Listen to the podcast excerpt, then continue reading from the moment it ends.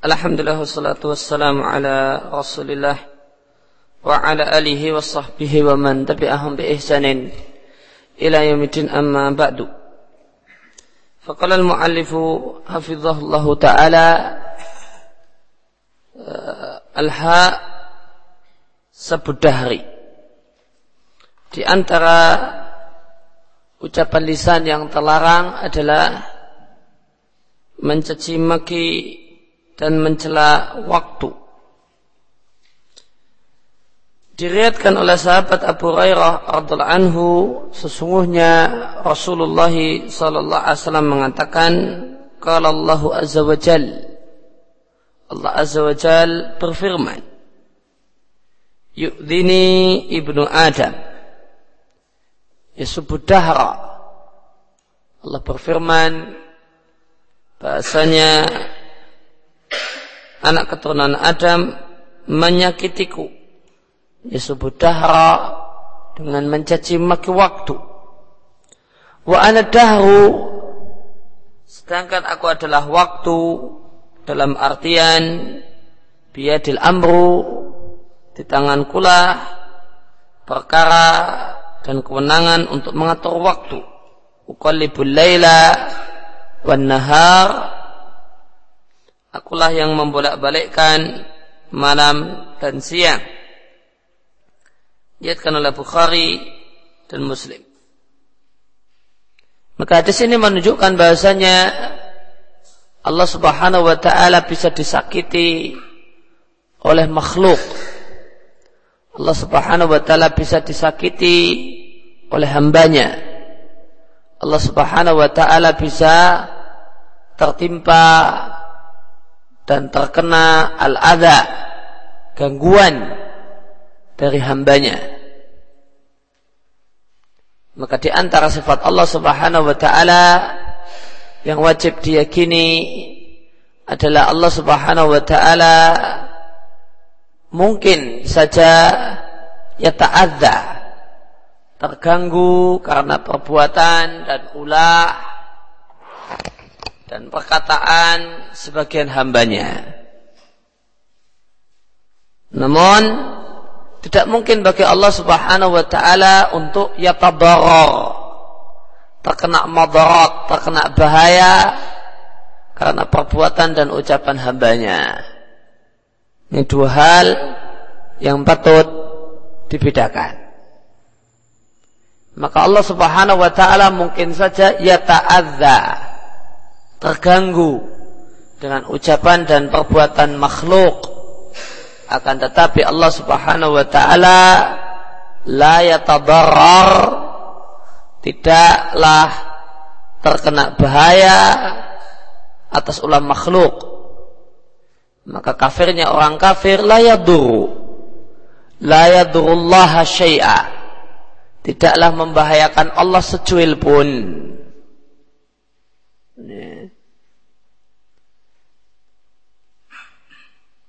Sebagaimana imanul mu'min la yanfa'ullaha syai'a. Imannya orang yang beriman tidaklah uh, memberi manfaat untuk Allah secuil pun. Maka kufrul kafir la yadurullaha syai'a. Maka kafirnya orang yang kafir juga tidaklah membahayakan Allah Subhanahu wa taala. Akan tetapi Allah Subhanahu wa taala ya ta'adza. Ya, akan tapi Allah Subhanahu wa taala ya ta'adza bi, bi ba'di af'alil ibad dengan sebagian kelakuan, omongan dan perbuatan hamba. Ya. Maka ada dua hal yang patut kita bedakan dalam masalah ini. Yang pertama, Allah itu bisa terganggu. Allah memiliki sifat terganggu dengan perbuatan sebagian hambanya dengan dalil hadis ini. Yu'dhini ibnu Adam. Anak keturunan Adam menggangguku maka Allah itu terganggu dengan perbuatan sebagian hambanya. Namun Allah Subhanahu wa taala la yatadarraru tidak uh, tertimpa bahaya ya, tidak terkena madarat ya, tidak tertimpa dan tidak terkena kerugian karena perbuatan hambanya. Nah bentuk di antara perbuatan sebagian manusia yang itu menyebabkan Allah ya ta'adha Allah terganggu adalah ya subudahra ya, mencaci maki dan mencela waktu. Wa ana dan aku adalah sang waktu. Potongan hadis ini jadikan dalil oleh Ibnu Hazm untuk mengatakan bahasanya salah satu nama Allah adalah Ad-Dahru. Namun yang benar Ad-Dahru bukanlah nama Allah Subhanahu wa taala. Karena yang dimaksud dengan anak anak dahru telah Allah jelaskan dalam lanjutannya hadis biadil amru di tangankulah kewenangan untuk mengatur waktu. Uqallibul laila wan nahar Akulah yang membolak-balik malam dan siang. Itulah yang dimaksud dengan aku adalah waktu. Maka yang benar uh, ada bukanlah nama Allah Subhanahu wa taala dan makna yang benar ya, dari anak adahu adalah aku adalah sang pengatur waktu.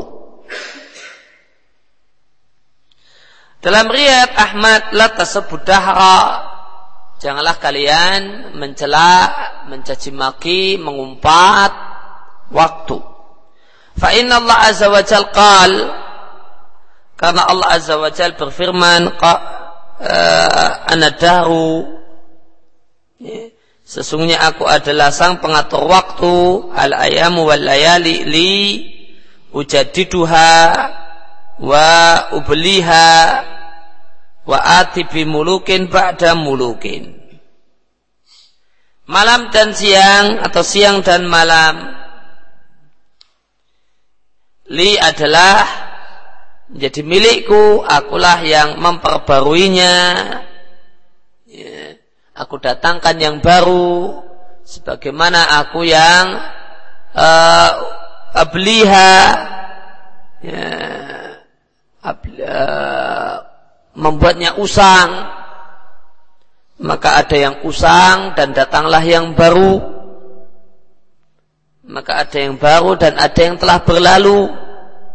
Ya usang di sini maksudnya berlalu.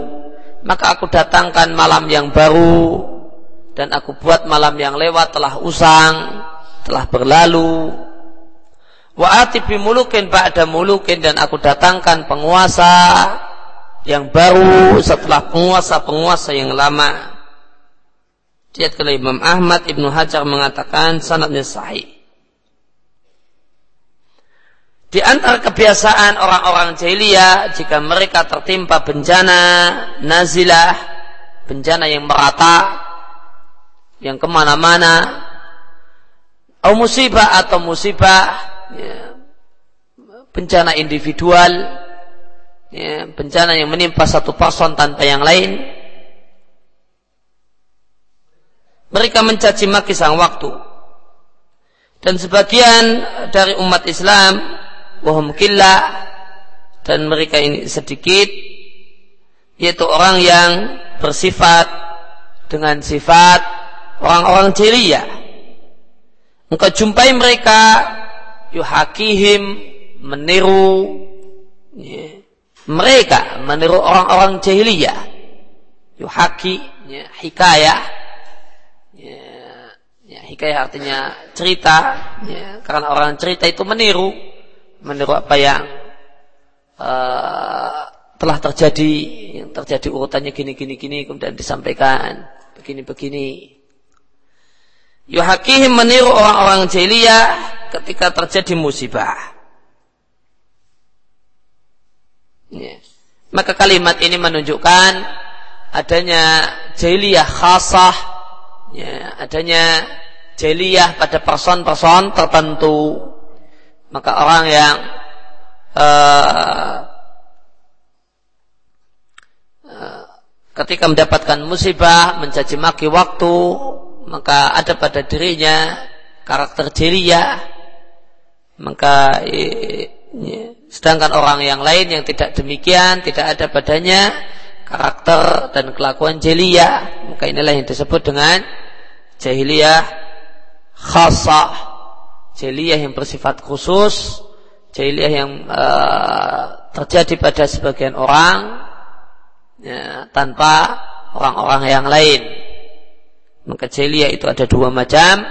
Sebagaimana dijelaskan oleh Syekhul Islam Ibn Taimiyah di Iqtida' Siratal Mustaqim li mukhalafati jahim Ya, bahasanya jahiliyah itu ada dua macam, ada jahiliyah ammah, jahiliyah bersifat umum yang merata, yang dialami uh, oleh banyak orang atau uh, tersebar pada banyak orang. Ya, inilah jahiliyah yang ada sebelum datangnya Nabi kita Muhammad Sallallahu Alaihi. Kemudian setelah datangnya risalah, setelah datangnya, setelah terbitnya Samsu Risalah ya, matahari kerasulan setelah datangnya Rasul Muhammad sallallahu alaihi wasallam maka tidak lagi dijumpai jahiliyah ammah jahiliyah yang bersifat umum ya, karena Nabi mengatakan akan ada selalu sekelompok dari umat beliau yang komitmen dengan kebenaran maka tidak akan pernah ada jahiliyah yang bersifat merata ya maka yang ada setelah datangnya Islam adalah jahiliyah khasah, jahiliyah yang bersifat khusus.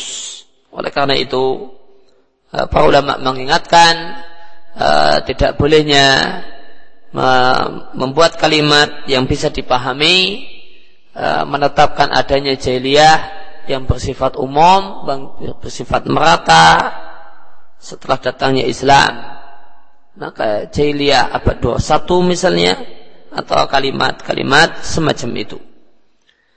Wafil hadis dan dalam hadis ini terdapat larangan mencaci maki, mencela, mengumpat, ya, mengucapkan sumpah serapah untuk waktu.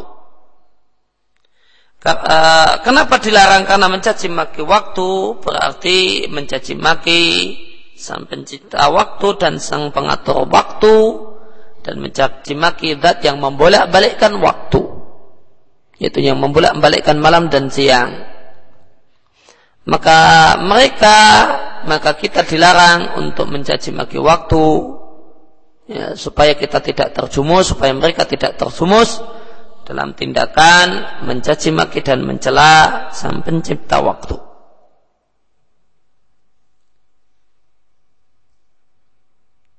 Pertanyaan, apakah boleh mengatakan zaman zamanun akshar eh, atau zaman al-ghodar eh, waktu itu berkhianat atau ya khaybat zaman alladhi ra'aituka fihi betapa ruginya uh, sang waktu betapa sialnya zaman yang aku lihat engkau betapa sialnya hari betapa sialnya bulan Allah itu kafihi yang aku melihat dirimu uh, di dalamnya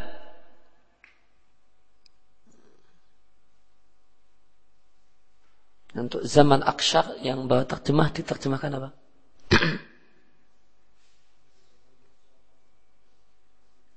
Ya, bukan sebelumnya. Masalah apakah boleh mengatakan Hah? tandus atau gersa? Maka jawabannya adalah uh, fatwa Muhammad bin Sulaiman rahimahullah taala Kalimat-kalimat ini yang disebutkan dalam pertanyaan di atas itu ada dua macam. Yang pertama Eh, kalimat-kalimat tersebut adalah saban wa qadhan eh, adalah celaan, ada caci maki dan celaan kepada waktu. Jika demikian maksud orang yang mengucapkannya, maka ini adalah haram. Tidak diperkenankan. Karena apa yang terjadi pada satu waktu adalah datang dari Allah Azza wa Jal, yaitu uh, dari takdir Allah Azza wa Jal. Maka siapa yang mencaci maki waktu, maka dia mencaci maki Allah.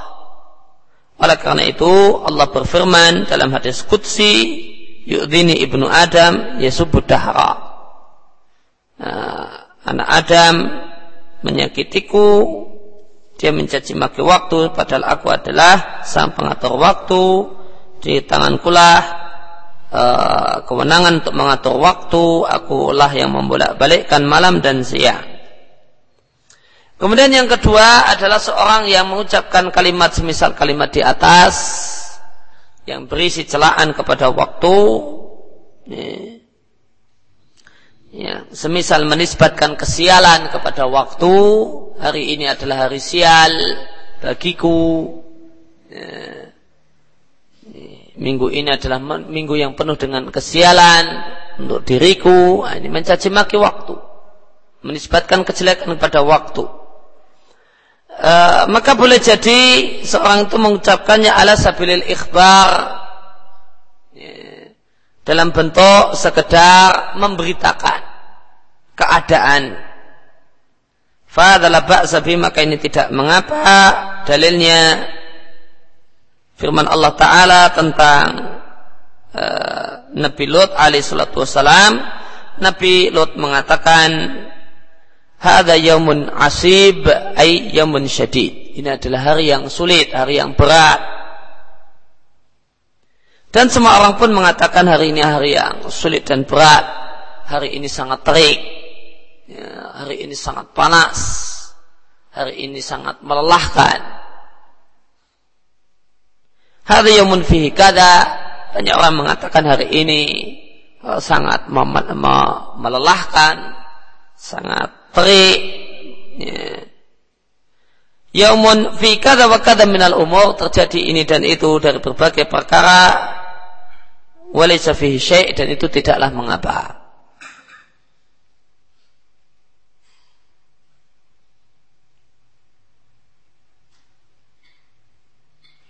Adapun ucapan uh, zaman ini adalah uh, zaman adalah zaman yang uh, yang yang berkhianat, yang suka berkhianat, maka ini adalah celaan karena khodar khianat, ya, melanggar janji. Nah, khodar maknanya melanggar perjanjian. Ada sifat celaan dan ini tidak diperbolehkan. Ada ucapan ya khaybatal yaum betapa sialnya hari ini yang aku lihat dirimu padanya. Jika maksudnya adalah ya khaybati ana betapa sialnya aku hari ini. Maka ini tidaklah mengapa dan ini tidaklah terhitung mencela waktu. Adapun jika maksudnya adalah zaman atau hari menisbatkan sial kepada zaman dan hari maka ini adalah mencaci maki waktu fala yajuzu maka hal ini tidak diperkenankan. Ya. Maka orang yang e, menyebutkan kejelekan dan hal yang tidak mengenakkan untuk untuk zaman, boleh jadi untuk hari, untuk siang, e, untuk malam. Wah, malam ini malam yang mendebarkan, malam yang tidak membahagiakan. Nah,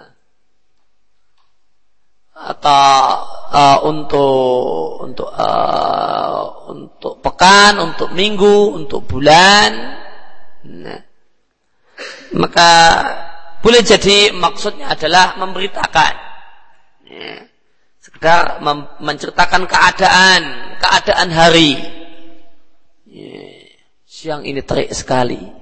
Siang ini terik sekali ya cerita, cuma menceritakan uh, berkomentar tentang kondisi hari maksudnya demikian. Maka ini tidak mengapa. Hari eh, malam ini sangat dingin. Dinginnya benar-benar luar biasa. Sudah menceritakan kondisi waktu, keadaan yang terjadi di waktu itu. Mungkin ini tidak mengapa. Namun jika maksudnya adalah ungkapan kejengkelan uh, uh, kepada keadaan waktu, kepada pada waktu, ya, ya, maka dia mencaci maki waktu, ya, maka ini adalah satu hal yang terlarang, satu hal yang hukumnya haram dan perbuatan menyakiti Allah Subhanahu wa taala.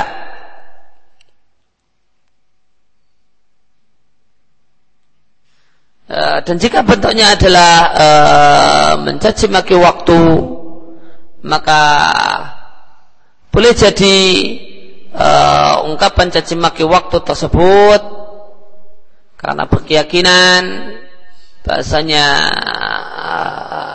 bahasanya waktu adalah sebab kejelekan. Waktu adalah sebab kejelekan. Semacam mengatakan ya hari naas dengan berkeyakinan e, bahasanya naas itu disebabkan oleh hari tertentu. Maka ini syirik asra. Meyakini sebab yang tidak Allah jadikan sebagai sebab. Nah. Atau orang mencaci maki waktu dengan berkeyakinan bahasanya waktulah yang menentukan. Ini bahasanya bencana itu waktulah yang menimpakannya. Ini. Maka ini syirik akbar, syirik dalam rububiyah, ya, meyakini adanya pengatur di alam raya ini selain Allah Azza wa Jal.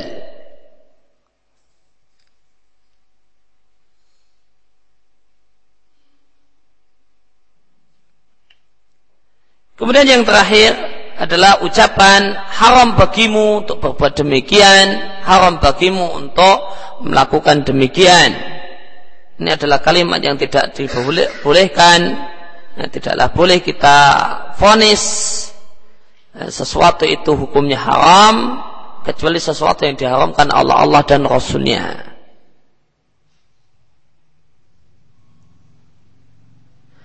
Karena memfonis sesuatu yang tidak haram dengan fonis haram meskipun orang yang mengucapkannya salamatin niat ya, niatnya baik dan tidak punya niat buruk dan niat tercela fihi ta'adin ala jadabi rububiyah maka ini adalah perbuatan kelewat batas ya, perbuatan melampaui batas terhadap Allah Azza wa Jalla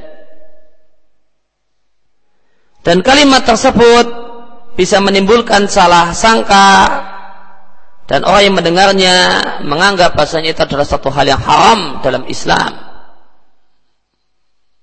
Wawalai sekadalik padahal tidak demikian. Oleh karena itu yang lebih selamat bagi seorang lebih menyelamatkan agama seseorang adalah menjauhi kalimat-kalimat semacam ini.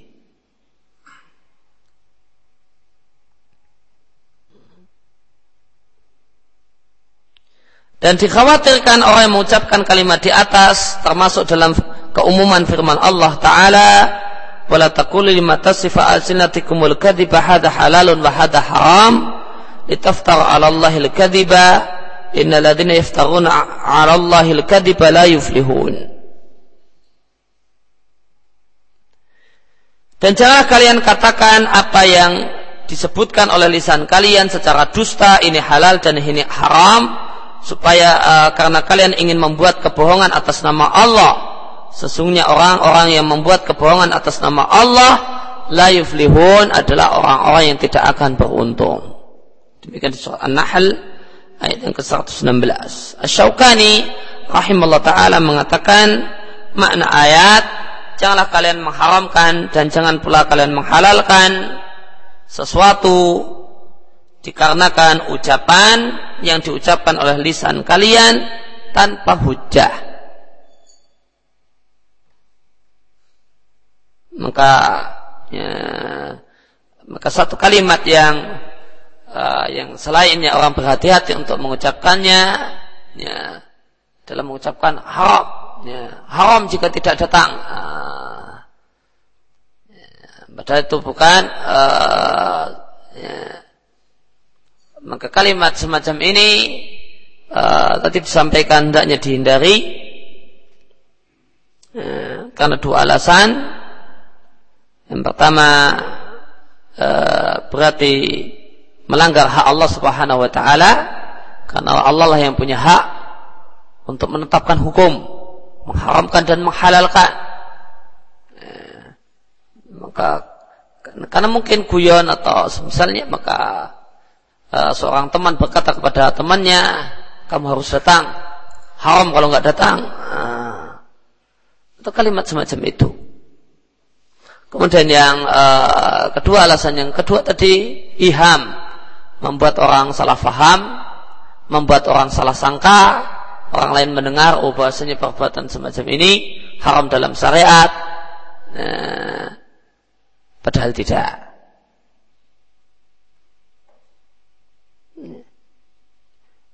Kecuali jika mungkin dijelaskan bahasanya yang dia maksud dengan haram di sini adalah uh, luhutan, la syar'an, maknanya secara bahasa artinya terlarang, uh,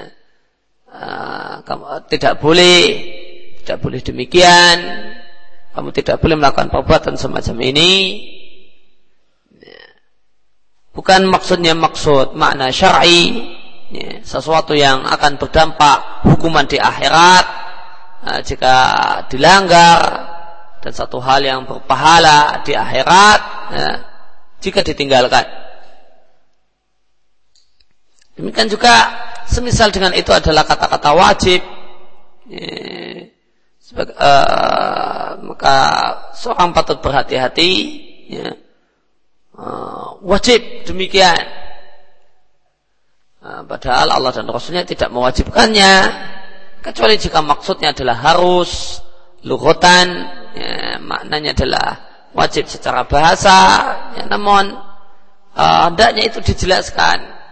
Ya, ya, karena jika tidak ada isyarat dan tidak ada penjelasan maka iham.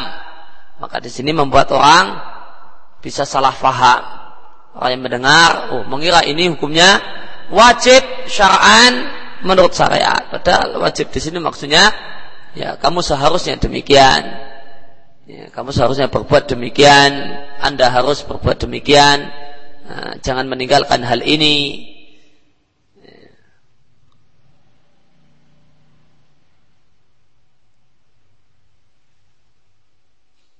Ya, namun jika ini tidak dijelaskan bahasanya wajib di sini wajib lugutan dengan, uh, dengan makna makna bahasa maka ada apa? Iham. Membuat orang salah faham dikira hal tersebut adalah wajib sungguhan secara agama. Kemudian kita masuk ke bab yang kesembilan. Bab adabul akli wa syurbi bab tentang adab makan dan minum Allah Ta'ala berfirman, Ya ayah rusulu kulu minat tayyibat wa'malu saliha. Inni bima ta'maluna alim. Wahai para rasul, makanlah makanan yang tayyib, makan yang enak, yang halal, wa'malu saliha, dan kerjakanlah amal saleh. Ini bima ta'maluna alim sesungguhnya aku mengetahui apa saja yang kalian kerjakan. Maka ayat ini dalil bahasanya para rasul itu terkena beban kewajiban untuk melakukan amal saleh sebagaimana manusia biasa. Mereka punya kewajiban untuk beribadah kepada Allah Subhanahu wa taala. Mereka adalah mukallaf, terkena beban uh, aturan syariat, hukum-hukum syariat, kewajiban untuk beribadah kepada Allah Subhanahu wa taala sebagaimana umumnya manusia. Meskipun mereka adalah manusia-manusia suci, mereka meskipun mereka adalah manusia-manusia mulia, ya, bukan berarti mereka uh, bebas dan lepas dari ikatan dan dari aturan Allah Subhanahu wa taala. Faidah ini diambil dari kalimat wa'malu salihah. Wahai para rasul, adalah kalian melakukan amal saleh. maka kalimat wa'malu salihah ini bantahan untuk sufia untuk orang-orang sufi atau hulatu sufia orang-orang sufi ekstrim yang beranggapan bahwa jika orang itu telah ya, sangat bertakwa ya, manusia itu telah uh, menjadi kekasih Allah menjadi orang yang mulia di sisi Allah maka tidak terikat dengan aturan-aturan syariat tidak terkena lagi beban kewajiban untuk melakukan berbagai amal saleh. Ya. Maka ini adalah anggapan yang tidak benar. Para rasul yang merupakan manusia-manusia mulia, manusia-manusia yang sangat Allah cintai, itu pun ya, masih selalu masih saja diwajibkan dan diharuskan untuk melakukan amal-amal ketaatan wa malu salihah.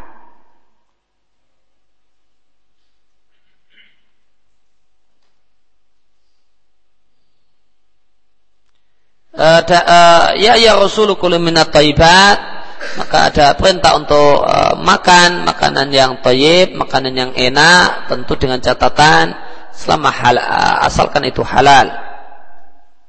Demikian juga firman Allah Subhanahu wa taala, "Kulu wasrabu birizqillahi" Makanlah kalian dan minumlah kalian dari rezeki Allah Subhanahu wa taala. Apa makna perintah dalam ayat ini? ya, jawabannya tergantung kondisi maka uh, perintah untuk makan dan minum di sini bisa jadi maknanya adalah mubah uh, adalah perintah yang maknanya adalah membolehkan silahkan makan silahkan minum dari rezeki-rezeki yang Allah berikan namun makan dan minum itu bisa jadi hukumnya wajib. Jika seorang itu berada dalam satu kondisi, jika dia tidak makan, dia mati.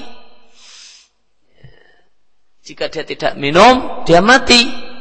Maka ketika seorang itu berada dalam satu kondisi tertentu, ya, jika dia nekat tetap tidak mau makan, maka dia akan mati atau dia akan menyusahkan badannya sendiri, maka wajib. Maka perintah kulu di sini wajib. Ya. Maka maknanya adalah perintah wajib. Wajib makan. Wasrobu dan wajib minum. Jika tidak maka akan menimbulkan bencana dan bahaya untuk diri sendiri dan datangkan dan menimpakan bencana dan bahaya untuk diri sendiri adalah satu hal yang terlarang dan satu hal yang haram. Wala ta'thaw fil ardil mufsidin, janganlah kalian berjalan uh, uh, fil ardi di muka bumi mufsidin ya, dalam keadaan tidak merusak ya, muka bumi dengan berbagai bentuk kemaksiatan.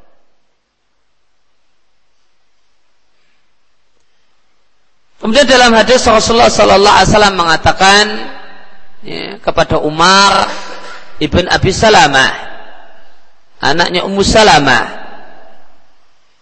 yang makan bersama Nabi Shallallahu Alaihi Wasallam Nabi katakan pada Umar ibn Abi Salamah ya gulamu samilaha. Ya. Wahai anak sebutlah nama Allah. Ya. Wakul biyaminik dan makanlah dengan tangan kananmu wakul mimayalik dan makanlah makanan yang ada di dekatmu Dan dalam pertemuan yang lewat uh, telah kita sampaikan sebuah kaidah uh, satu, sebuah kaidah berkaitan dengan zikir. Ya, berkaitan dengan uh, kita sampaikan satu kaidah bahasanya jika Nabi Shallallahu Alaihi Wasallam mengajarkan satu hal dalam hadis ya, mengajarkan mengajarkan bacaan tertentu dalam uh, kalimat-kalimat uh, tertentu yang hendaknya kita ucapkan ketika kita berada dalam satu kondisi tertentu maka Nabi ajarkan kepada kita untuk mengucapkan kalimat ini dan Nabi Shallallahu Alaihi Wasallam ketika itu tidak menyebutkan hal yang lain maka hal yang lain adalah satu hal yang tidak ada maka hal yang lain adalah satu hal yang tidak dituntunkan dan tidak diajarkan. Ketika Nabi Shallallahu Alaihi Wasallam mengajarkan dalam kondisi tertentu untuk mengucapkan bacaan dan kalimat-kalimat tertentu, dan di situ Nabi tidak mengajarkan dan meng, uh, untuk mengangkat tangan. Ketika membacanya maka tidak ada angkat tangan. Ya, karena uh, karena uh, dari mana kaidah ini kita simpulkan? Dari ini adalah turunan dari kaidah uh, ya, takul bayan ingdal hajah la yajuzu tidaklah boleh dan tidaklah mungkin bagi Nabi Shallallahu Alaihi Wasallam untuk tidak memberikan penjelasan pada saat ya, sudah dibutuhkan.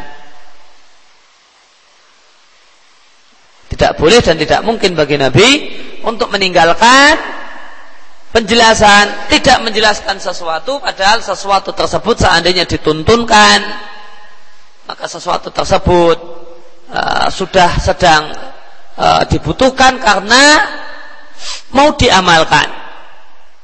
Misalnya di sini, ya ulam samilaha. Anak kecil, sebutlah nama Allah, ucapkanlah bismillah. Apakah bismillahnya angkat tangan gini mau makan? Bismillah. Jawabannya tidak perlu. Jawabannya tidak perlu. Anak ini mau beramal. Anak ini dia mau beramal. Nah, ini mau beramal. Maka dia dalam kondisi al-hajah.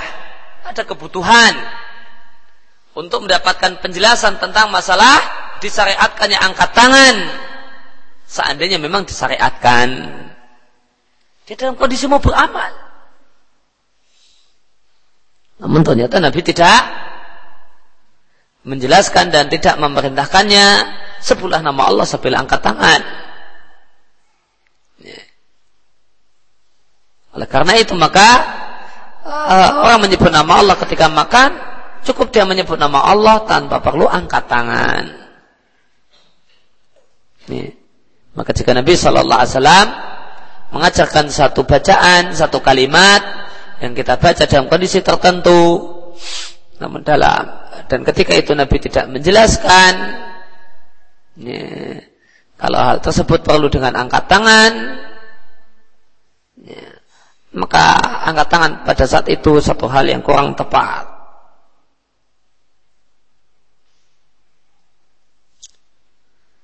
Maka dalam hadis ini terdapat tiga adab berkaitan dengan makan yang nanti akan kita jelaskan lebih detail, akan dibahas lebih detail, yaitu mengucapkan menyebut nama Allah ketika anda makan, makan dengan tangan kanan dan makan makanan yang ada di dekat kita.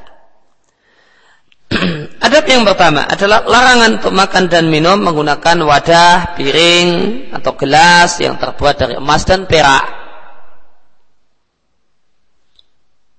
Terdapat beberapa hadis berisi ancaman keras bagi orang yang minum menggunakan wadah dari emas dan perak atau makan di wadah yang terbuat dari emas dan perak.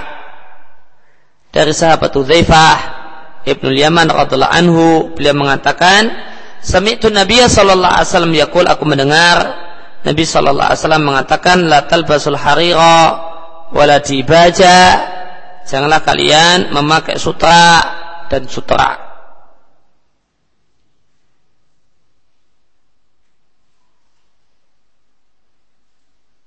Ya, Zahir hadis menunjukkan ini larangan untuk laki-laki dan perempuan.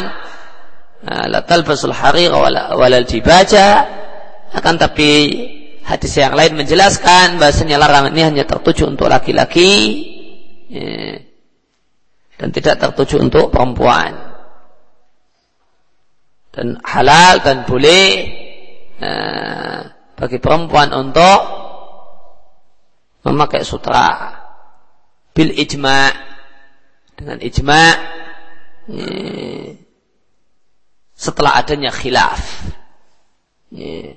Di masa sahabat, sahabat Abdullah bin Zubair mengharamkan sutra untuk perempuan.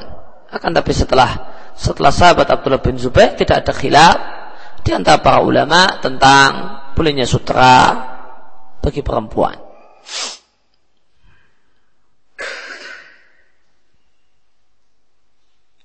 Maka uh, sehingga berdasarkan pertimbangan dalil yang lain, maka larangan maka sutra di sini tertuju untuk laki-laki. Nah, larangan memakai sutra eh, sutra itu haramnya adalah haram jinsi ataukah haram qadri. Haram jenisnya ataukah haram kadarnya. Karena sesuatu itu haram boleh jadi haram jenisnya. Kalau haram itu karena haram jenisnya maka sedikit pun tidak boleh. Khamar itu haramnya haram jenis. Ya, disebut dengan keharamnya keharaman jenis. Satu tetes pun tidak halal. Ini. Nah, ada uh, namun sebagian perkara haramnya adalah haram kadar dalam kadar tertentu boleh. Ini, dalam kadar tertentu dibolehkan dalam kadar uh, yang lain terlarang.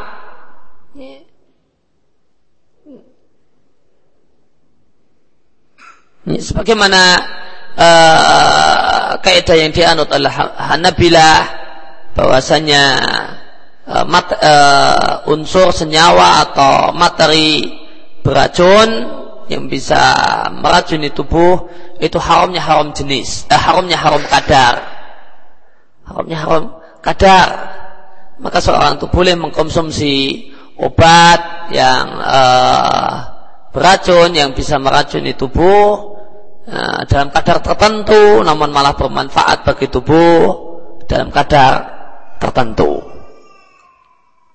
Maka haramnya racun haram kadar. Maka bukan haram jenis namun haramnya haram kadar haram karena kadarnya. Dalam kadar tertentu ini membahayakan tubuh haram.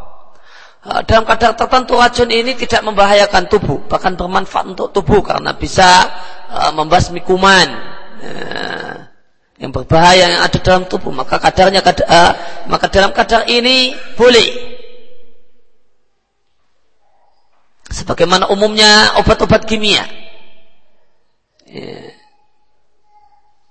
Maka haramnya racun, materi-materi berbahaya, materi racun yang bisa meracuni tubuh, itu haramnya haram kadar, bukan haram jenis.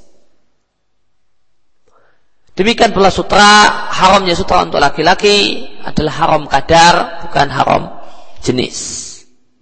Karena Nabi bolehkan uh, sutra bagi laki-laki dalam kadar tertentu, dalam kadar yang sedikit, uh, sekedar campuran, Nah, itu dibolehkan. Dalam sebagian hadis dijelaskan seandainya benang sutra itu jika dikumpulkan cuma empat ya, selebar uh, empat jari ya, maka boleh untuk campuran kain.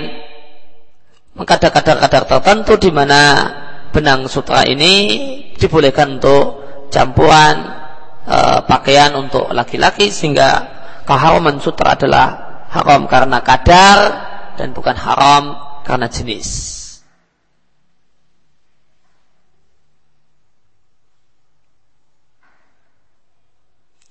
Wala tasrabu fi aniyati dhahab wal fiddah dan janganlah kalian minum menggunakan wadah yang terbuat dari emas dan perak.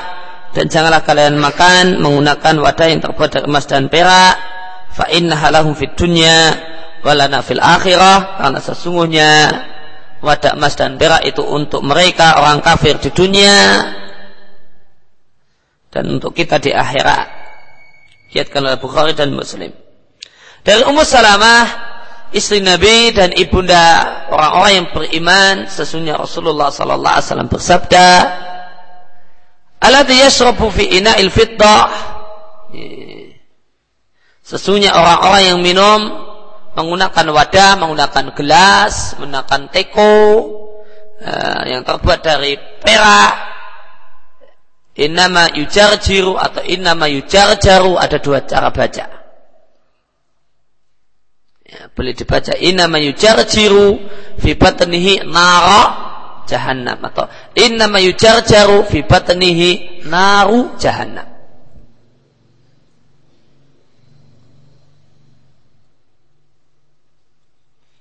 Maka orang yang minum menggunakan gelas yang terbuat uh, dari perak, sesungguhnya dia yujarjir memasukkan ke dalam perutnya api neraka.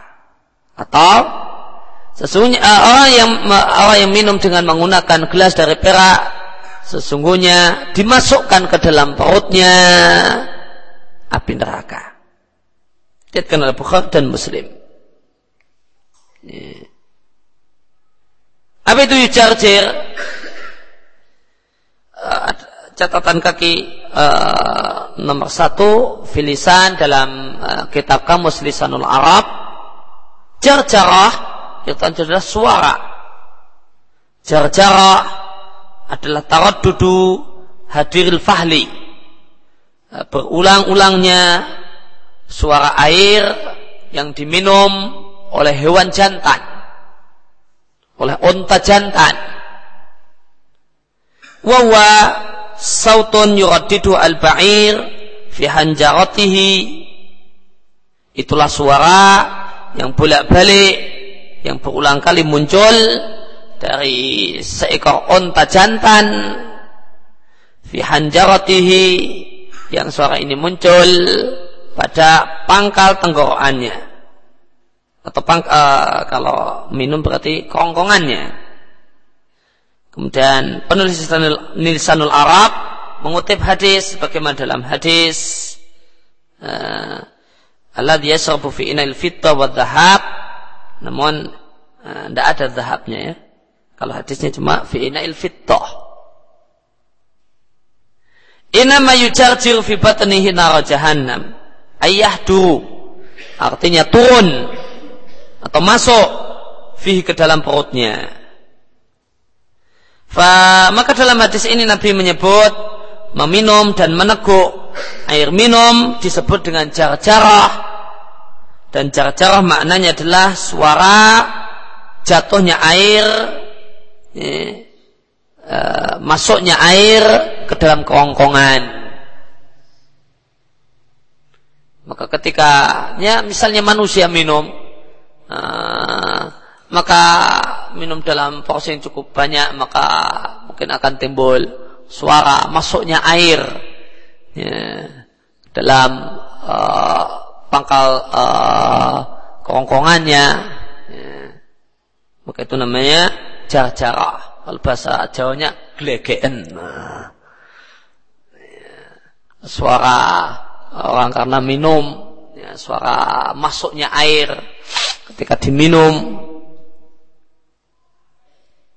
itu namanya jar-jarah.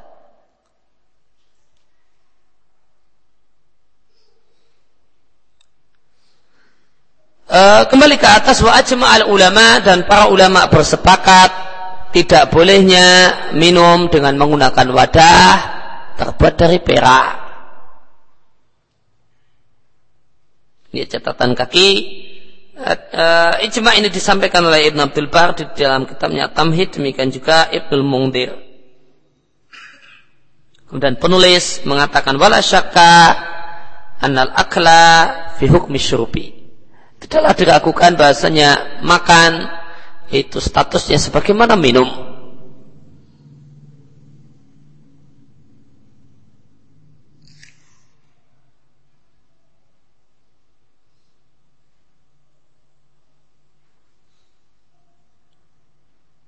Maka kalau hadis yang berisi ancaman uh, api neraka itu berkaitan dengan minum. Adapun hadis tentang larangan makan menggunakan wadah emas dan perak, ya, sebagaimana hadis yang sebelumnya telah kita baca, ada larangannya. Ada larangannya wala takulu hafihima dan janganlah kalian makan dalam wadah emas dan perak menggunakan wadah emas dan perak.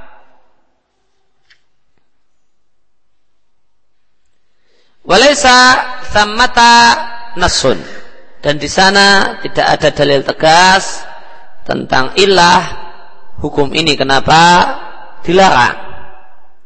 Dan seorang muslim jika telah sampai padanya satu dalil dari Quran atau hadis yang sahih maka tidaklah pantas baginya untuk melanggar isi hadis, isi ayat Quran, meskipun cuma sekedar seukur anmilah. Anmilah itu satu ruas jari. Nah, karena setiap jari manusia itu terdiri dari tiga ruas, kecuali jempol ya. ya ada pun jari-jari yang lain, maka ada tiga ruas untuk yang normal. Ya. Ada yang cuma dua, Nah, maka ada tiga ruas. Anmilah ini uh, ruas jari yang paling atas. Itu disebut anmilah. Maka tidaklah boleh baginya. Ya, maksudnya apa? Ya, kalau bahasa kita ya, tidak boleh dilanggar ya meskipun hanya apa? Hah? Seujung kuku hitam atau ya, atau seujung jari atau sejengkal dan seorang muslim tidaklah boleh dan tidaklah pantas baginya ya takalaf ya dia menyusah-nyusahkan diri untuk mencari-cari eh, untuk takwil, memberikan penjelasan, memberikan penafsiran namun dengan tujuan untuk membolehkan perbuatan yang telah Nabi larang. Yastasirha al-fi'la untuk membolehkan sesuatu hal yang Nabi larang.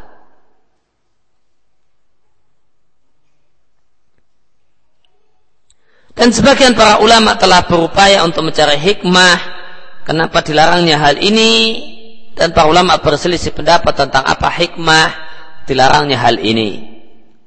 Maka di antara hikmah-hikmah atau illah yang disampaikan oleh para ulama tentang terlarangnya hal ini ada yang mengatakan karena perbuatan ini makan dan minum pakai emas dan perak, pakai wadah dari emas dan perak adalah perbuatan orang-orang sombong, orang-orang yang bergaya, mentang-mentang dia orang kaya. Demikian juga menyerupai raja-raja non Arab yang kafir, Romawi dan eh, dan Persi. Ada lagi yang menjelaskan bahasanya hal ini terlarang makan dan minum dengan menggunakan wadah emas dan perak terlarang karena ini adalah pemborosan dan menunjukkan kesombongan. Ada lagi yang menjelaskan bahasanya hal ini terlarang karena ini menyakiti orang-orang saleh dan menyakiti orang-orang miskin. Yang mereka tidaklah menjumpai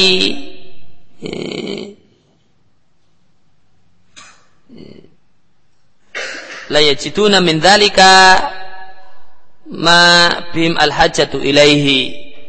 Mereka tidaklah menjumpai apa yang bisa menutupi kebutuhan mereka Orang miskin yang makan aja susah, kok lihat tetangganya makan pakai sendok dari bersepuk emas ya, atau yang lain. Ya, ya, sendok biasa, sendok plastik saja nggak punya. Masa tetangga sebelah tinggal, uh, uh, sendoknya berlapis emas. Nah, ini perbuatan yang menyakitkan. Ada juga ulama yang menjelaskan uh, bahasanya hal ini terlarang karena bisa menyebabkan uh, sedikitnya dan berkurangnya peredaran dinar dan dirham. Ya, ketika itu mata uang dengan dinar dan dirham, ya, maka ada sebagian orang-orang yang mengalihfungsikan dinar dan dirham uh, untuk jadikan bejana atau sepuhan uh, ya, uh, untuk bejana, gelas, piring, sendok dan semisalnya. Maka ini akan menimbulkan masalah ekonomi. Demikian kutipan atau perkataan Ibnu Abdul Bar. Namun ilah-ilah uh, yang disampaikan oleh para ulama ini uh, dibantah satu persatu oleh Syekh Muhammad bin Sulaiman di sarah beliau untuk Buluhul Maram di bab Al-Aniyah, bab tentang masalah bejana. Ya, kata Syekh Muhammad bin Sulaiman di Fathul Jalali wal Ikram di Syahil Buluhul Maram uh, bahasanya ilah kenapa telah dilarang telah Nabi sebutkan dalam hadis yaitu fa innaha lahum dunya walakum fil akhir walana fil akhirah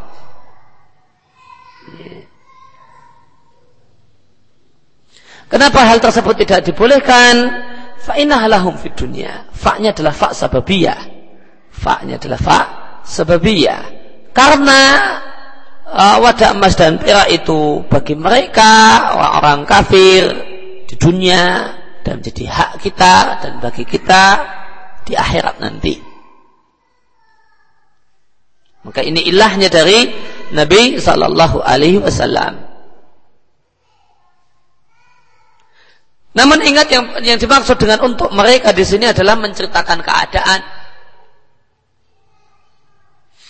bukan menunjukkan bolehnya hal tersebut untuk mereka. Bahkan yang benar, mereka akan mendapatkan tambahan siksaan di akhirat karena perbuatan mereka makan dan minum dengan emas, dengan bejana emas dan perak. Faedah Kala al-Ismaili Sabda Nabi Walakum fil akhirah Dan untuk kalian di akhirat Sebagaimana dalam satu riwayat Maknanya adalah Kalian akan menggunakan wadah emas dan perak Sebagai alat makan dan minum kalian Sebagai balasan untuk kalian orang-orang yang beriman karena kalian tidak mau menggunakan emas dan perak untuk makan dan minum ketika di dunia.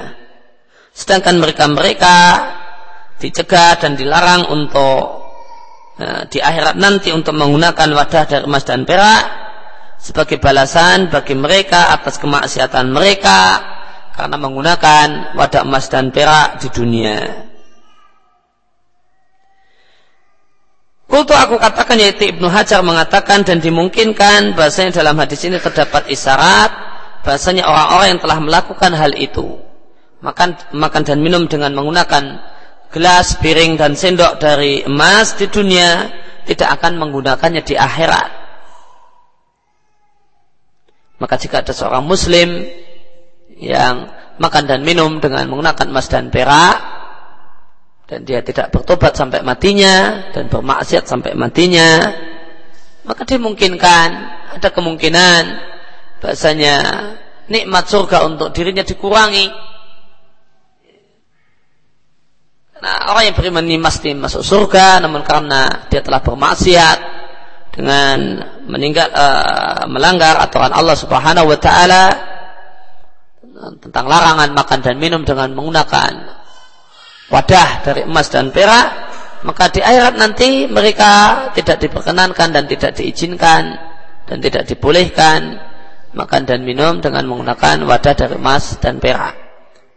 Kama taqaddam fi bil khamri sebagaimana penjelasan yang telah lewat tentang masalah minum khamr. Ya, Ibnu Hajar menjelaskan tentang masalah minum khamr seorang muslim yang minum khamr di dunia ya, dan tidak bertobat sampai matinya ya, dan dia adalah seorang muslim dan seorang yang beriman ya tidak akan minum khamr di surga nanti. Kemudian larangan untuk uh, makan sambil bersandar dan makan sambil tengkurap. Munbatihan ala wajhi. Makan sambil tengkurap. Diriatkan oleh Abu Juhaifah beliau mengatakan Kungtu inda Rasulullah sallallahu alaihi wasallam aku makan aku ber, aku berada di dekat Rasulullah sallallahu alaihi wasallam faqala li rajulin indahu maka Nabi berkata kepada salah seorang yang ada di dekatnya la akulu wa ana muttaqiun. Aku tidak mau makan dalam keadaan bersandar. Diatkan oleh Bukhari dan ini adalah redaksi Bukhari. Ibnu Hajar uh, mengatakan para ulama berselisih pendapat tentang bentuk bersandar yang uh, tidak Nabi sukai uh, sebagai posisi makan. Fakila maka ada yang menjelaskan yang dimaksud dengan bersandar adalah yatamakan minal julus adalah uh, duduk yang tenanan, duduk yang serius. Ya, duduknya tersebut menunjukkan makna serius mau makan. Maka sikap duduk yang uh, mengandung makna tenanan mau makan, serius uh, untuk makan. Yatamakan minal julus lil akli. Ya, ya, satu satu posisi duduk yang maknanya adalah serius dan sungguh-sungguh ya, untuk makan. Ala sifatin kana bentuknya terserah, apa pun bentuknya, tergantung zaman, tergantung tempat, tergantung budaya, tergantung uh, kondisi masyarakat. Ya, kalau uh, uh, sikap duduk semacam itu menurut off itu maknanya adalah orang yang duduknya orang yang serius makan dan mikirkan makanan. Nah, maka ini itika ini bersandar yang terlarang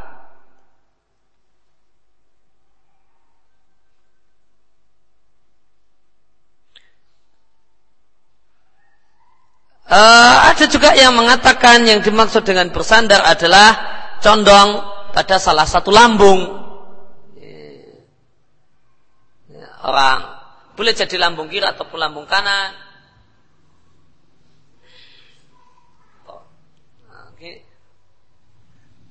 orang tidak dalam posisi tegak lurus namun condong uh, pada salah satu lambungnya.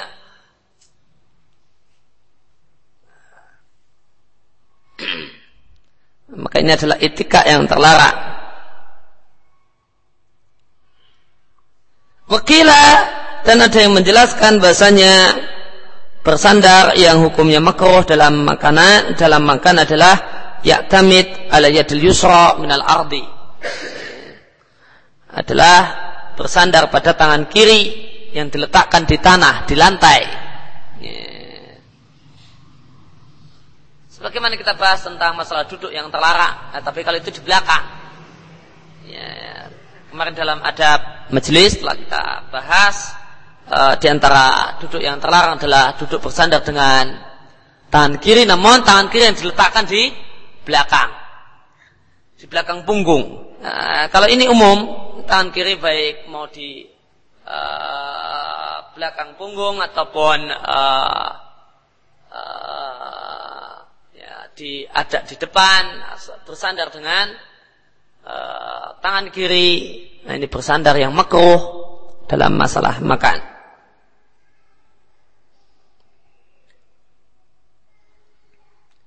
Nah, alasan ulama yang menjelaskan uh, pendapat yang ketiga yaitu bersandar dengan tangan kiri. Kal kata Ibnu Hajar diatkan oleh Ibnu Adi, namun kata Ibnu Hajar sanadnya dhaif. Zajar Nabi sallallahu alaihi wasallam ayat tamida rajul ala yadihi yusra ingdal akli. Nabi sallallahu alaihi wasallam melarang keras. Zajara itu lebih keras daripada naha. Yeah. Nabi Shallallahu Alaihi Wasallam melarang keras seorang itu bersandar pada tangan kiri, engdal akli pada saat dia makan. Malik Imam Malik mengatakan bahwa naun menal itika. Ya. Naun menal itika. Ya. Uh, bersandar dengan tangan kiri adalah salah satu bentuk bersandar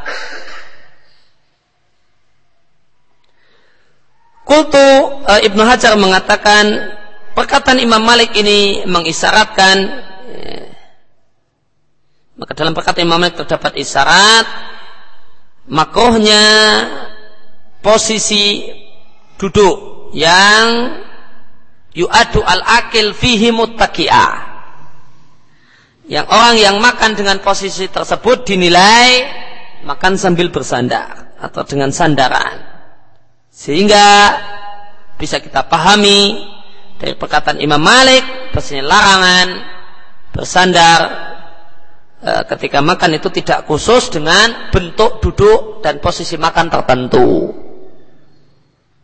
Namun semua ya, posisi yang e, bisa dinilai dan bisa dimaknai hal itu adalah posisi e, bersandar. Ya yang orang yang ketika makan itu dinilai dia sandaran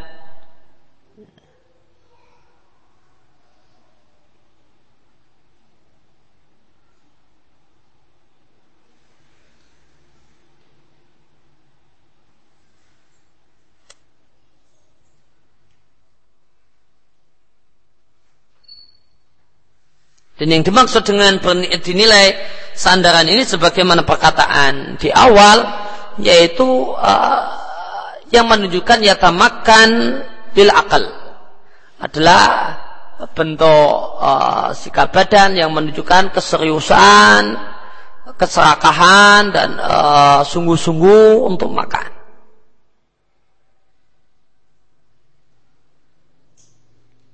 Kalau Ibnu Hajar Ibnu Hajar mengatakan wa idza sabata. Dan jika telah jelas bahasanya makan dalam uh, dalam posisi bersandar itu makruh atau minimal khilaful aula ya, meninggalkan yang mustahab meninggalkan perkara yang dianjurkan. Uh, fal mustahab maka yang dianjurkan bentuk duduk yang dianjurkan lil akil untuk orang yang mau makan itu ada dua kata Ibnu Hajar. Menurut Ibnu Hajar ada dua uh, posisi makan yang dianjurkan. Yang pertama adalah ayakun najafian ala ukbatai bersimpuh. Kalau orang Jawa uh, mengatakan duduk ini namanya duduk bersimpuh. Jasian ala Rukbata ini terjemahnya kalau dalam bahasa Jawa duduk bersimpuk.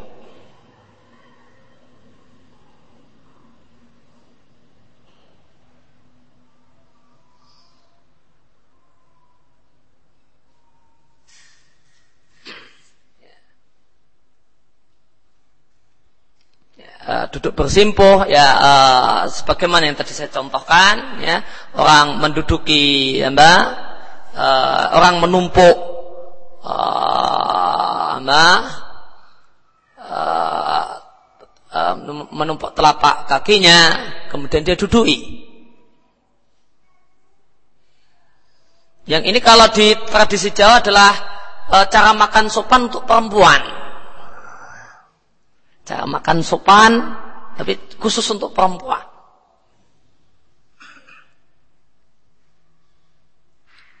Dan yang kedua adalah wa ayan siba arijal al yumna wa yajlis al yusra. Ya. Menegakkan uh, betis kaki kanan dan menduduki ya, kaki kiri. Menduduki uh, telapak kaki kaki kiri. Ya. terjemah Jawanya duduk jegang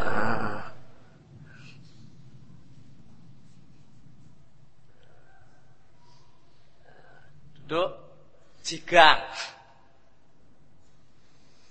Namun uh, uh, namun cara model duduk untuk makan dengan model yang kedua itu hadisnya baif.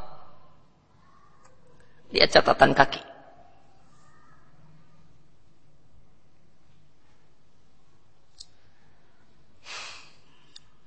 Wahadi sifatu dan uh, cara duduk yang kedua ini yaitu menegakkan kaki kanan dan duduk dan menduduki kaki kiri. Uh, dalilnya adalah sebuah hadis yang diriatkan oleh Abu Hasan uh, uh, mungkin Al-Mukri atau Al-Muqarri uh, fi dalam kitabnya Asy-Syama'il min hadisi dari hadis yang beliau bawakan dengan redaksi sebagai berikut karena idza qa'ada Nabi sallallahu alaihi wasallam jika duduk uh, istaufaza maka duduknya orang yang tidak tenang duduknya orang yang gelisah yaitu ala uqbatihil yusra wa aqamal yumna ya. yaitu dengan menduduki uh, kaki yang kiri dan menekuk lutut kiri lutut kaki kiri dan menduduki telapak kaki kiri wa aqamal yumna dan menegakkan kaki kanan ini adalah duduknya orang yang tidak tenang karena ini adalah duduk yang mudah dan cepat kalau untuk berdiri. Ini adalah posisi duduk yang uh, uh, orang itu tidak serius duduk. Kaki kanan di, uh, diberdirikan, kemudian kaki kiri uh, lututnya ditekuk dan uh, kemudian kaki kiri telapak kakinya diduduki. Ini adalah duduknya orang yang tidak serius duduk karena ini adalah duduk ya posisi duduk yang mudah dan cepat untuk berdiri. Lain bersila misalnya.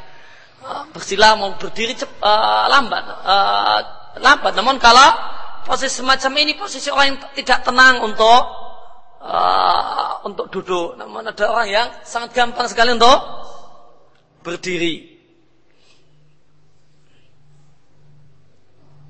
Maka orang yang tidak serius, maka ini dinilai sebagai duduk orang yang tidak serius makan. Ya, ya. Karena posisinya adalah posisi uh, ya, posisi yang tidak menunjukkan serius untuk duduk. Karena posisi tersebut adalah posisi yang mudah untuk bangkit berdiri. Namun hadis ini ya, yang diatkan oleh Abdul Hasan di kitabnya Sama'il wasanadu da'if sanadnya lemah. Demikian kata Al-Hafidh Al-Iraqi dan takhid beliau untuk Ihya Ulumuddin.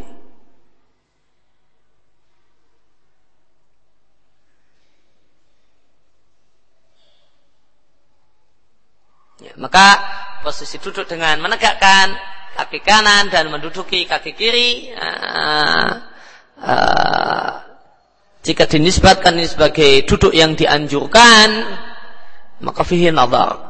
Ya, kurang tepat. Karena dalilnya daif. Ya. Namun jika kita katakan duduk yang tidak dimakruhkan karena tidak tergolong uh, duduknya orang yang serius untuk makan, maka tepat.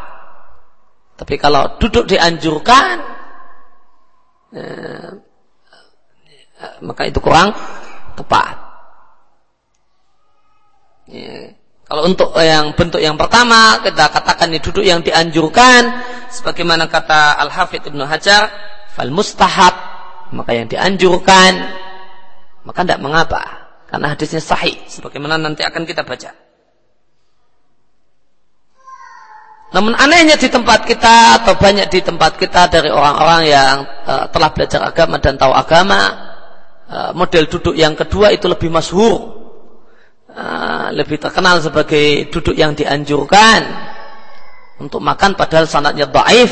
Uh, daripada duduk model yang pertama yang merupakan hadis yang sahih.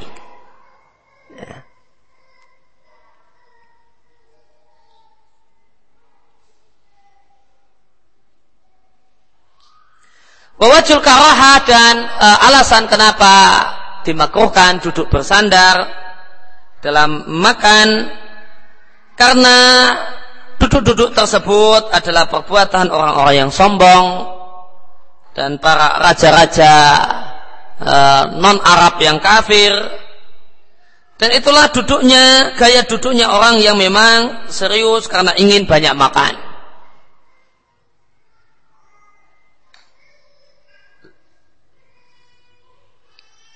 Uh, Ibnu Qayyim di Zadul Ma'ad mengatakan termasuk duduk bersandar. Yang tidak disukai oleh Nabi Shallallahu Alaihi Wasallam duduk bersila. Sebagaimana di Zadul Ma'ad jilid yang pertama halaman 143 Ibnu Qayyim mengatakan wa kana la dan Nabi Shallallahu Alaihi Wasallam tidaklah makan sambil bersandar wal itika ala thalathati anwa' Ya, kata Ibnul Qayyim, yang namanya duduk bersandar dalam makan yang tidak Nabi sukai itu adalah tiga jenis, tiga model duduk. Yang pertama adalah al-itika alal janbi, adalah bersandar pada salah satu sisi.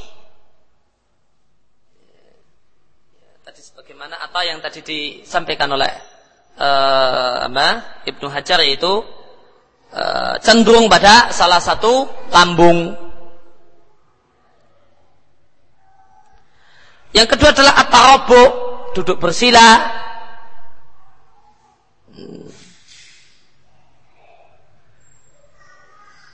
Kemudian yang ketiga adalah al-itika ala ihda yadaihi bersandar pada salah satu tangan lalu makan dengan tangan yang lain. Wassalatu mazmumatun dan tiga duduk tadi semuanya tercela.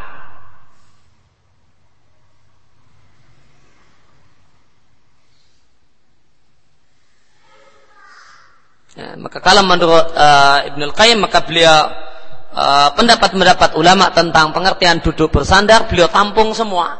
Katakan, ya semuanya itu duduk bersandar.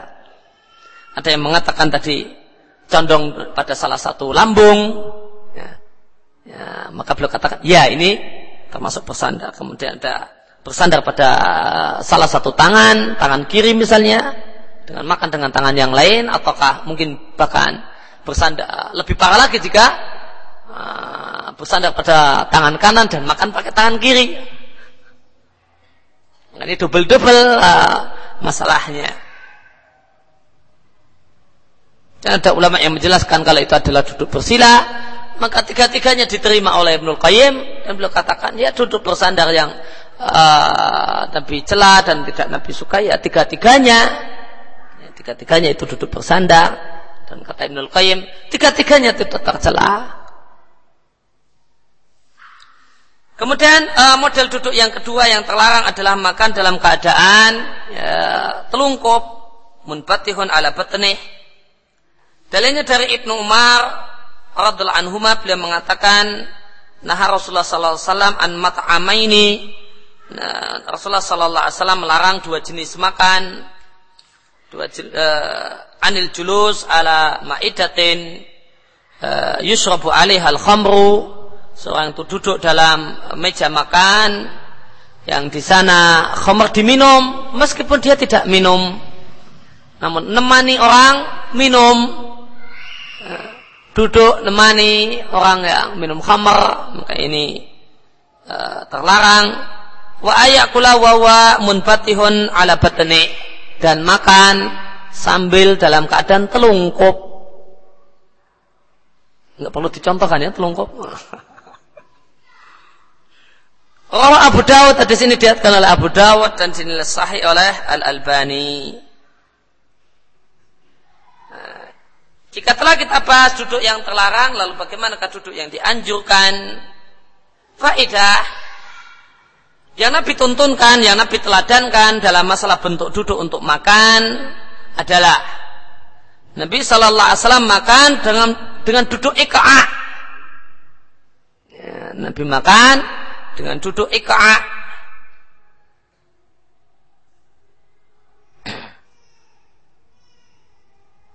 yaitu orang itu duduk duduk dengan dua pantatnya dan menegakkan uh, dan menegakkan dua dua kakinya, kaki kanan dan kiri kemudian.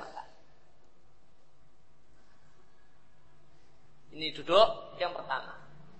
Begini, kurang lebih. Kemudian yang kedua, Wuyuzkar dan disebutkan dari Nabi Sallallahu Alaihi Wasallam Nabi duduk uh, mutawarikan, uh, ya, duduk dengan menduduki paha, uh, mutawarikan ala rubataihi dengan melipat dua uh, dua lututnya. Tawaruk di sini bukan tawaruk solat, namun tawaruk itu diambil dari kata-kata warik. Warik itu ini paha Maka duduk dengan menduduki paha. Duduk dengan menduduki paha itu mutawarikan menduduki paha ala rubatai dengan melipat ya dua lututnya kemudian menduduki paha melipat lutut kemudian wayadha'batan qadamahul yusra ala dhahri qadamihil yumna dan diletakkan bagian dalam telapak kaki kiri pada punggung ya, telapak kaki kanan. Maka sebagaimana yang tadi saya contohkan, meletakkan apa? Punggung telapak kaki kiri di ya, di punggung telapak kaki kanan.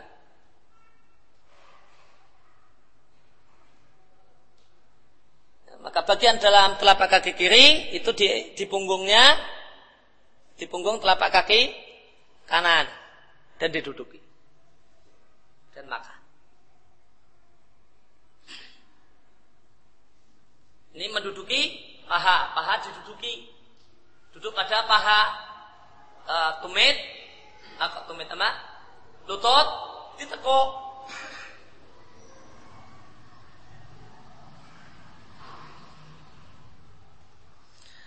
Kalau Ibnul Qayyim demikian dua cara duduk yang Nabi pakai untuk makan sebagaimana penjelasan Ibnul Qayyim. Kemudian diberikan dalil. Fa'amal ula adapun cara duduk yang pertama yang dikatakan oleh Ibnul Qayyim dalilnya diatkan oleh Anas bin Malik anhu radhiyallahu anhu beliau mengatakan itu Nabi sallallahu alaihi wasallam aku melihat Nabi sallallahu alaihi wasallam maka uh, mukaian duduk iqa'a yakulu tamron makan koma lihat catatan kaki yaitu duduk menduduki dua pantat ya, nasiban dengan menegakkan kedua betis. Diatkan oleh muslim. Ya, diatkan oleh muslim. Hmm. maka ini satu hal yang unik uh, orang lebih terkenal duduk jegang sebagai duduk Nabi untuk makan, nah, duduk ikoa uh, sebagai duduknya Nabi untuk makan, yang di sini dikatakan dekat Muslim malah kurang kondang. Orang lebih orang lebih kenal duduk uh, jegang tadi. Uh, model jegang sebagai duduknya Nabi untuk makan, padahal duduk ikoa dan ini riwayat Muslim. Ya, padahal tadi duduk jegang tuh riwayatnya jauh sekali nggak kita kenal loh. Ada kitab Syama'il karya. Uh, Abdul Hasan Ibn Muqari uh, buku ya buku hadis enggak uh, ya jarang-jarang didengar jarang-jarang dibaca kitab Syama'il karya Abdul Hasan Al Muqari ini malah di sini kita jumpai red Muslim ya, malah kurang masyarakat kurang uh, banyak uh, ya, kurang didengar, kurang diketahui. Dilihatkan oleh Muslim, Ahmad, Abu Dawud dan Ad-Darimi. Adapun model duduk yang kedua yaitu duduk yang dalam bahasa Jawa disebut duduk simpuh. Uh, dan Abdullah bin Busar adalah anhu dihadiahkan kepada Nabi sallallahu alaihi wasallam ya daging kambing fajasa Rasulullah sallallahu alaihi wasallam ala maka Nabi melipat ya, kedua e, lututnya yakul kemudian Nabi makan. Fakala Arabiyun maka ini ada duduk yang aneh menurut orang di zaman itu. Maka seorang Arab Badui mengatakan mahadid jilsah. Gaya duduk seperti macam apa kayak ini? Maka Nabi Shallallahu Alaihi Wasallam mengatakan Inna Allah ja'alani abdan karima walam yaj'alni jabbaran anida. Sebenarnya Allah aku sebenarnya Allah Subhanahu wa taala menjadikan aku seorang hambanya yang mulia dan tidaklah menjadikan aku sebagai orang yang sombong dan pembangkang. Hadis ini diatkan oleh Ibnu Majah dan redaksinya Ibnu Majah, sanadnya dinilai hasan oleh Ibnu Hajar di Fathul Bari uh, dan Al Albani mengatakan sahih. Ya, demikian yang kita berkesempatan uh, pagi hari ini. Wassalamualaikum ala nabiyina Muhammadin wa ala alihi washabihi wasallam wa da'wana alhamdulillahi rabbil alamin. Manakala yang lebih baik salat tahiyatul masjid dan salat qabliyah subuh digabung dalam satu salat ataukah dipisah-pisah? Jawabannya dipisah-pisah. Sehingga masing-masing uh, Nah, berarti apa yang dikerjakan lebih banyak, e, maka insya Allah menjadi sebab pahala lebih banyak. Namun seandainya digabung satu, digabung jadikan satu, maka itu boleh.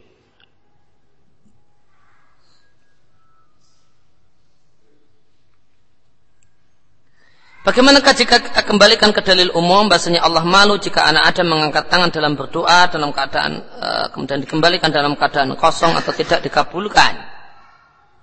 Itu benar jika dalilnya adalah kondisinya adalah e, ya, dalam kondisi yang tidak sebagaimana saya ceritakan tadi. Kalau kondisinya sebagaimana yang kita bahas tadi, Nabi telah menyebutkan e, ketika ini kalian, ketika ketika kalian keluar rumah hendaklah kalian mengucapkan bismillah tawakal dan seterusnya Dan Nabi tidak mengatakan ucapkanlah sambil angkat tangan. Maka tidak perlu angkat tangan. Karena seandainya jika itu memang perlu dan dituntun, karena sekalian akan Nabi jelaskan. Kenapa tidak Nabi jelaskan? Kenapa Nabi tunda penjelasan tersebut? Dan tidaklah boleh bagi Nabi Shallallahu Alaihi Wasallam dan tidaklah mungkin bagi Nabi menunda penjelasan. Dan ini dibutuhkan. Orang mau beramal, orang mau mengamalkan hadis yang uh, dia dengar, dan hadis yang dia dengar cuma mengatakan keluar rumah Bismillah tawakal tuh dan seterusnya. Maka seandainya Bismillah tawakal tuh tidak anjurkan sambil angkat tangan keluar rumah angkat tangan Bismillah tawakal Allah ilaha Allah. Nabi akan akan menjelaskannya. Adapun ketika Nabi cuma menjelaskan doa-doa yang mustajab, Nabi perintahkan untuk berdoa. Ya, di antara waktu yang mustajab untuk doa adalah doa di antara adzan dan iqamah, doa di sepertiga malam yang terakhir, maka kita kembalikan kepada dalil umum yang menunjukkan bahwasanya berdoa sambil angkat tangan adalah satu hal yang dianjurkan. Apakah Abu Dhar menyepakati demonstrasi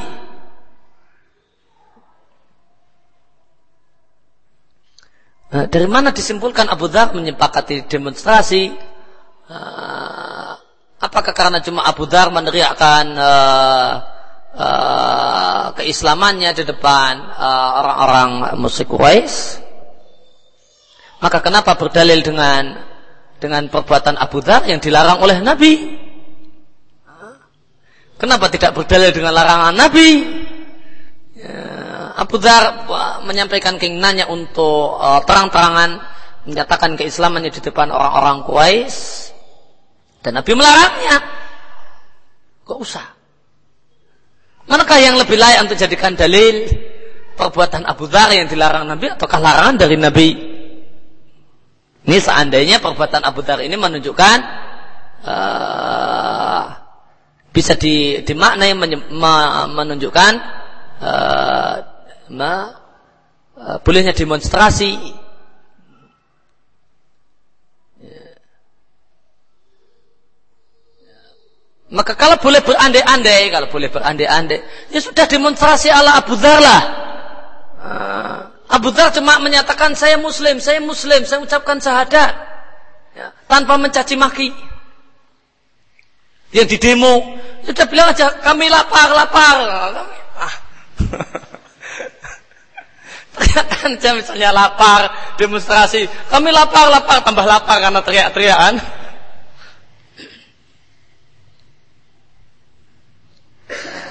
Apakah seperti itu demonstrasi? Jika memang mau eh, dijadikan perbuatan Abu Dhar yang mengucapkan keislamannya, yang menceritakan keislamannya di depan orang-orang musyrik Quraisy dianggap sebagai demonstrasi. Maka dia, Abu Dhar tidak mencaci maki, Abu Dhar tidak uh, ya, tidak riba, tidak menjatuhkan kehormatan.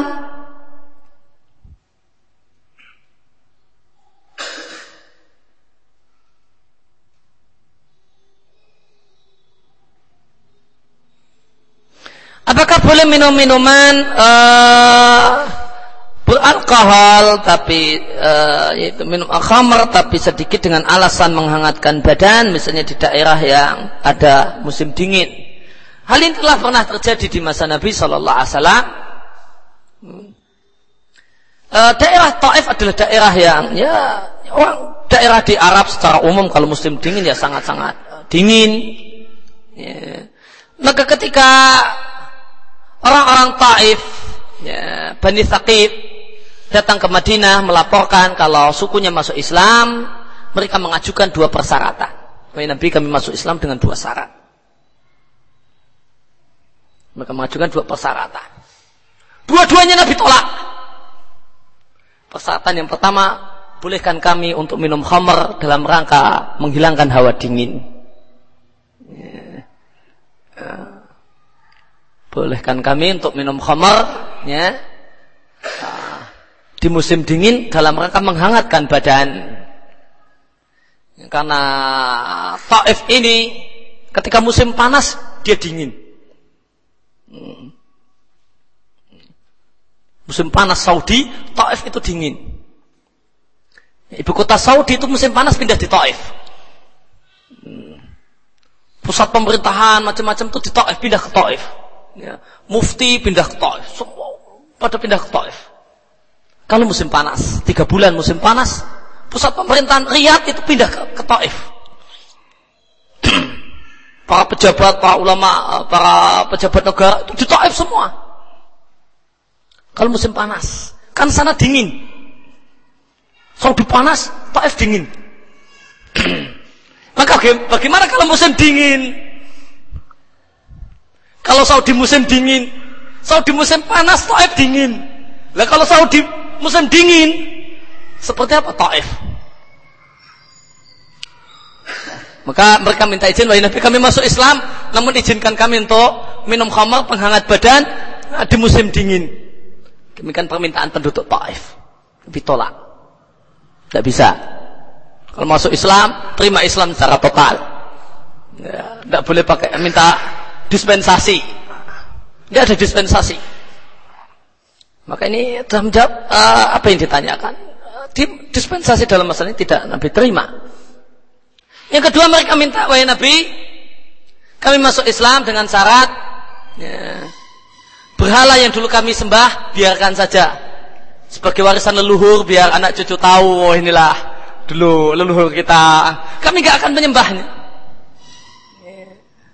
Kami tidak akan lagi menyembahnya.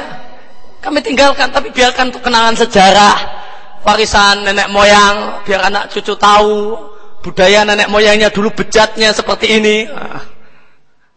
Memberikan tandingan untuk selain Allah Azza wa Jalla mereka minta agar berhala mereka dibiarkan uh, tidak dipermasalahkan, tidak dihancurkan. Nabi katakan tidak.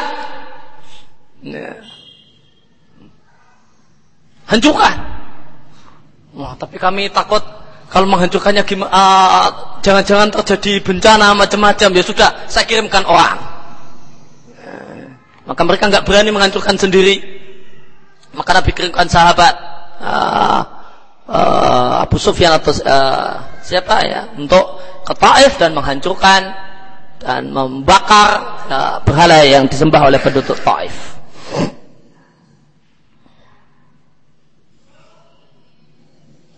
Apa hukum menambal gigi? Hukumnya boleh, ya, karena itu uh, mimbabi uh, tadawi adalah babnya adalah bab berobat Apakah menambal gigi termasuk membaguskan gigi, gigi seperti meratakan gigi? Jawabannya tidak ada larangan dalam hadis larangan untuk meratakan gigi. Itu terjemah yang keliru dan menyesatkan. Itu adalah al-khata' fitar jamaah. Tidak ada hadis yang melarang untuk meratakan gigi. Terjemahnya keliru. Bukan meratakan gigi terjemah yang benar. Memangkuk gigi. Memangkuk gigi. Bukan meratakan gigi, namun memangkuk gigi. Lima, uh, yaitu gigi itu dipangkur, dipangkur itu di, dikecilkan. Ya. Maka gigi yang besar karena sudah tua, uh, maka dibuat kecil, eh, kemudian sehingga ada ada celah antara satu gigi dengan gigi yang lain. Ya. Ya. Dibuatlah gigi itu kecil-kecil sehingga seperti anak muda, seperti masih gadis, uh, seperti masih gadis belia. Nah itu yang dilarang dalam hadis. Ya. Nah, namanya memangkur gigi bukan meratakan gigi. Ya. Ini uh, dampak buruk dari terjemah yang tidak beres. Ya. Terlalu banyak pertanyaan tentang hukum meratakan gigi. Ya. Puluhan kali saya mendapatkan pertanyaan tentang hukum meratakan gigi. Karena anggapan meratakan gigi itu terlarang, Nabi larang. Nabi nggak melarang meratakan gigi. Yang Nabi larang memangkuk gigi. Ya. Maka gara-gara terjemah yang keliru, terjemah yang uh, menyesatkan, uh, maka ada PR banyak bagi para dai untuk jelaskan uh, banyak pertanyaan apa hukum memakai kawat gigi uh, itu sangat banyak sekali pertanyaan tentang baik di email, baik di komen di blog saya, baik lisan, baik lewat kertas, sangat banyak sekali pertanyaan tentang masalah uh, memakai kawat gigi karena memakai kawat gigi itu punya fungsi untuk meratakan gigi dan meratakan gigi katanya dilarang oleh Nabi. Padahal Nabi tidak melarang untuk meratakan gigi. Hadis yang uh, dimaksudkan adalah larangan memangkur gigi. Apa sebenarnya faedah membaca surat Al-Mulk? Apakah benar dapat menghindarkan diri kita dari siksaan api neraka? Benar, orang yang merutinkan membaca surat Al-Mulk, ya, Nabi katakan akan menjaga uh, dari siksa kubur, bukan siksa api neraka ya, siksa kubur dan hadisnya derajatnya Hasan dihasankan oleh Al-Albani.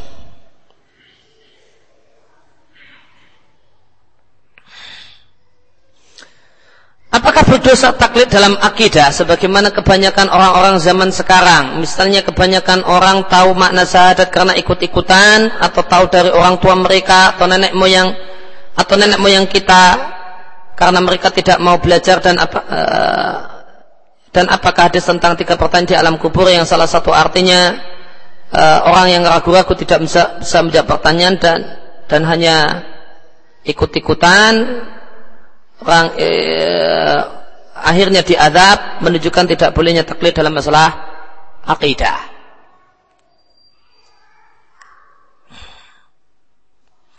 Eh, maka dalam masalah ini ada dua hal yang harus dibedakan. Ada dua perkara yang harus dibedakan. Yang pertama, ya, sahkah taklid dalam iman? Sahkah imannya orang yang mukallid? Sahkah imannya orang yang sekedar ikut-ikutan? Jawabannya sah hingga ahli sunnah dan tidak sah menurut Mu'tazilah. Menurut Mu'tazilah, menurut Asy'ariyah, uh, imanul muqallid la yasih. Uh, imannya orang yang sedang ikut-ikutan tidak sah. Ini akidah, ini pendapat Asy'ariyah dan Mu'tazilah. Sedangkan ahlu sunnah meyakini sahnya imanul muqallid. Sahnya orang yang ikut-ikutan, yang ikut-ikutan ini membuahkan keyakinan. Dengan catatan, ikut-ikutan tersebut, taklid tersebut, membuahkan keyakinan dan kemantapan hati terhadap benarnya Islam, terhadap kewajiban beribadah hanya untuk Allah Subhanahu wa taala Kemudian yang kedua, wajibkah belajar? Ataukah tidak wajib belajar tentang iman? Maka jawabannya wajib.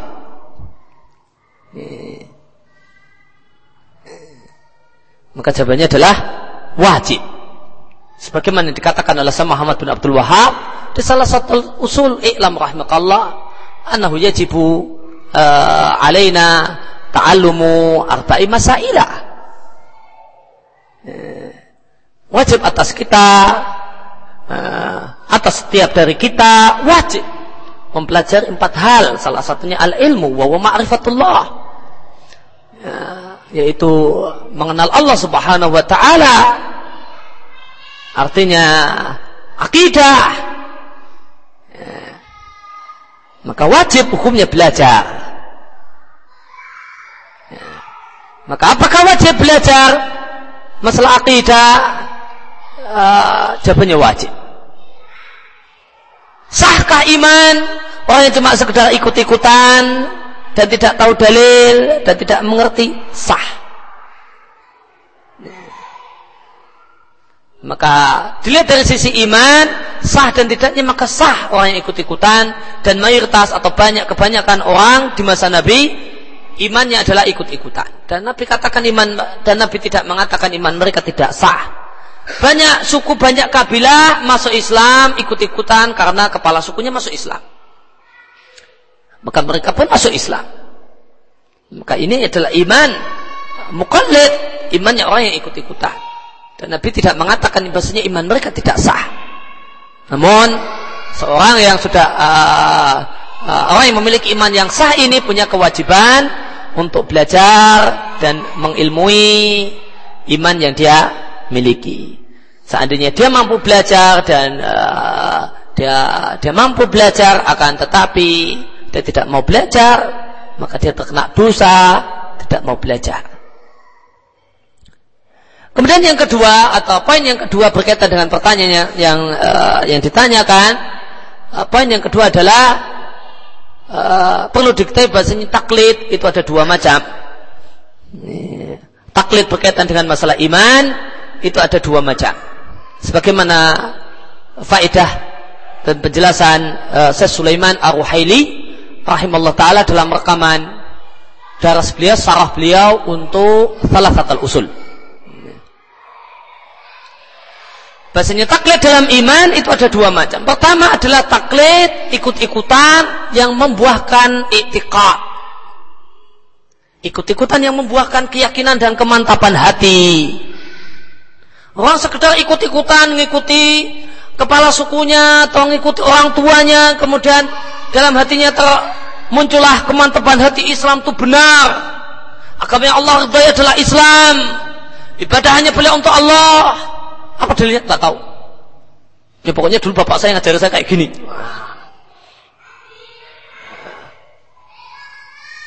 Oh, jangan gitulah, nggak bisa. Ya mau, jangan kaku-kaku gitu. Ya ayo duel. Wah, malah ngajak duel. Maka dia nggak tahu dalil. Kalau dia memiliki kemantapan hati. Maka ini sah imannya.